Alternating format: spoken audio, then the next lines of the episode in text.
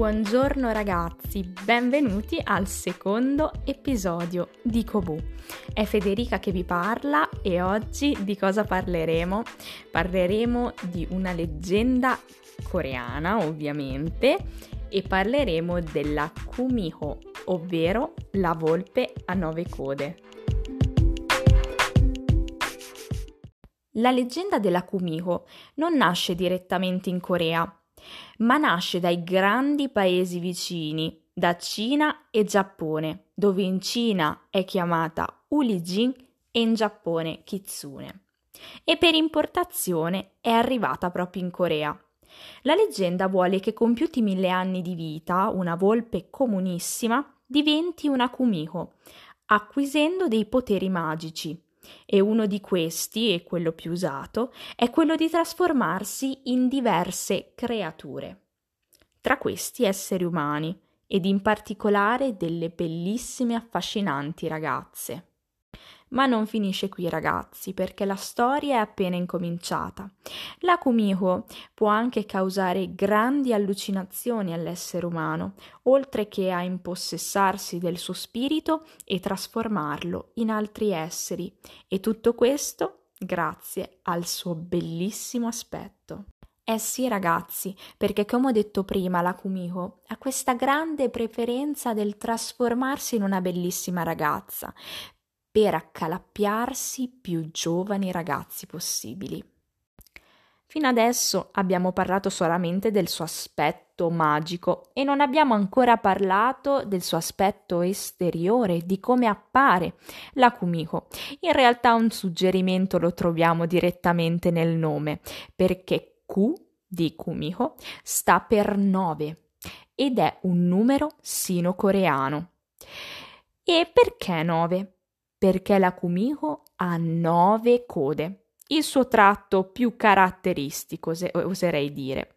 Il fatto è che la Kumiko ogni volta che si trasforma in qualche essere altro rispetto alla sua natura da volpe, si porta sempre dietro qualche tratto da Kumiko, come ad esempio le nove code, oppure un paio di orecchie o addirittura qualche tratto del viso, come i baffi.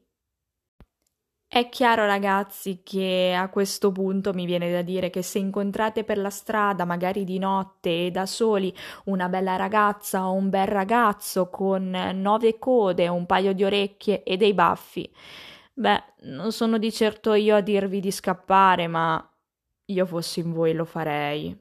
Diciamo che da oggi fino alla morte non mi fiderò delle volpi quello è poco ma sicuro. Ma torniamo a noi e incominciamo a parlare un po' dell'alimentazione della Kumiko.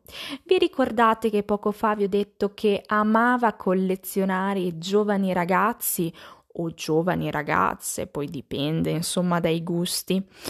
Beh, mm, diciamo che mm, costoro saranno destinati a diventare il pasto della nostra bellissima volpe. Eh sì, perché si nutrono di interiora umane. È chiaro, ragazzi, che c'è sempre quella che mm, decide di non seguire la massa e decide di non nutrirsi di carne umana. E qui mi viene fuori un parallelismo con Twilight, ovvero la famiglia Cullen che non si nutre di sangue umano, ma di sangue animale. Saggio, mi viene da dire, saggio.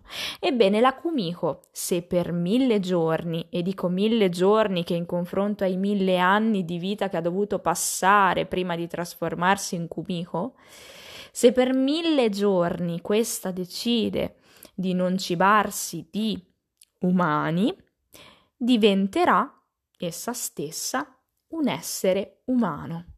Inutile dire, ragazzi, perché cadiamo nell'ovvio, che la Kumiko è stata anche protagonista di diversi drama e film coreani. E dunque, per citarvene due dei tanti che ho trovato, vi cito uno abbastanza vecchio, vecchiotto, del 94, 1994, ed è un film, e si chiama Kumiko E invece quello più recente è del 2020 e si chiama Lovecraft Country, la terra dei demoni, ed è una serie tv. È chiaro che ce ne sono tante altre e sicuramente bellissime. Dunque ragazzi, voi le avete viste? Perché io ancora no, ma sono un sacco un sacco curiosa di andarmele a guardare. Anche per oggi ragazzi finisce qui e la nostra puntata della Kumiko è stata sicuramente, sicuramente molto interessante per quanto mi riguarda. Spero sia stata interessante anche per voi. Io vi mando un abbraccio virtuale e vi saluto tantissimo. Vi invito a seguire la pagina di Mr. Bookshelf e da pochissimo ho aperto anche un blog nel quale potete trovare il link sulla pagina di Mr. Bookshelf Bookshelf su Instagram. Io vi saluto, un abbraccio virtuale di nuovo e ci vediamo alla prossima puntata di Kobu.